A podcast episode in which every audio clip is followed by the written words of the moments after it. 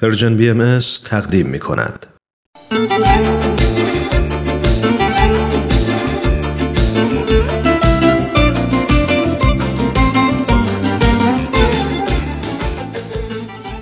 می‌دونین چه فضیلتیه که بدون اون هیچ کاری به نتیجه نمی‌رسه و هیچ موفقیتی هم به دست نمیاد؟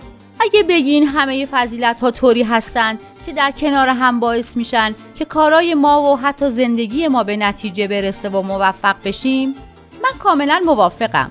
اما بازم یه فضیلت هست که بیشتر از بقیه تو موفق شدن ما و کارامون موثره.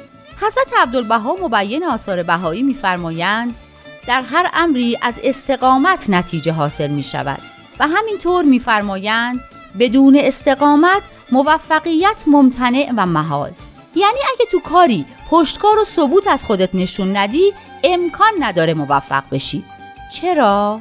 علتش رو خودشون میفرمایند.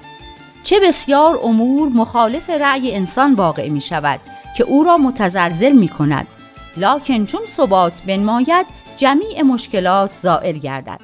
استقامت از بعضی جهات مثل صبر میمونه.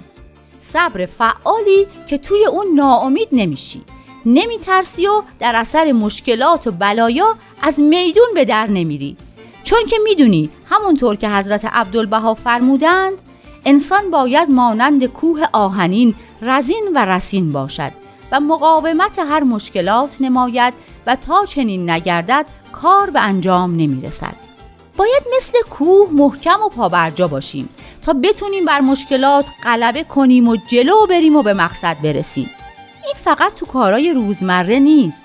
در اونچه که بهش باور داریم و در محبت الهی هم هست. حضرت بهاءالله مؤسس آین بهایی میفرمایند بعد از عرفان حق اعظم امور استقامت بر امر اوست. اون هم به فرموده ایشون به شعنی که اگر جمیع ناس بخواهند او را از مصدر امر من نمایند قادر نباشند. حضرت بهاءالله در بیان دیگه ای میفرمایند اگر استقامت نباشد نفس ذاکر مؤثر نخواهد بود.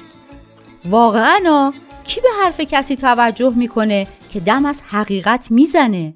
اما حاضر نیست پای اون حقیقت بیسته.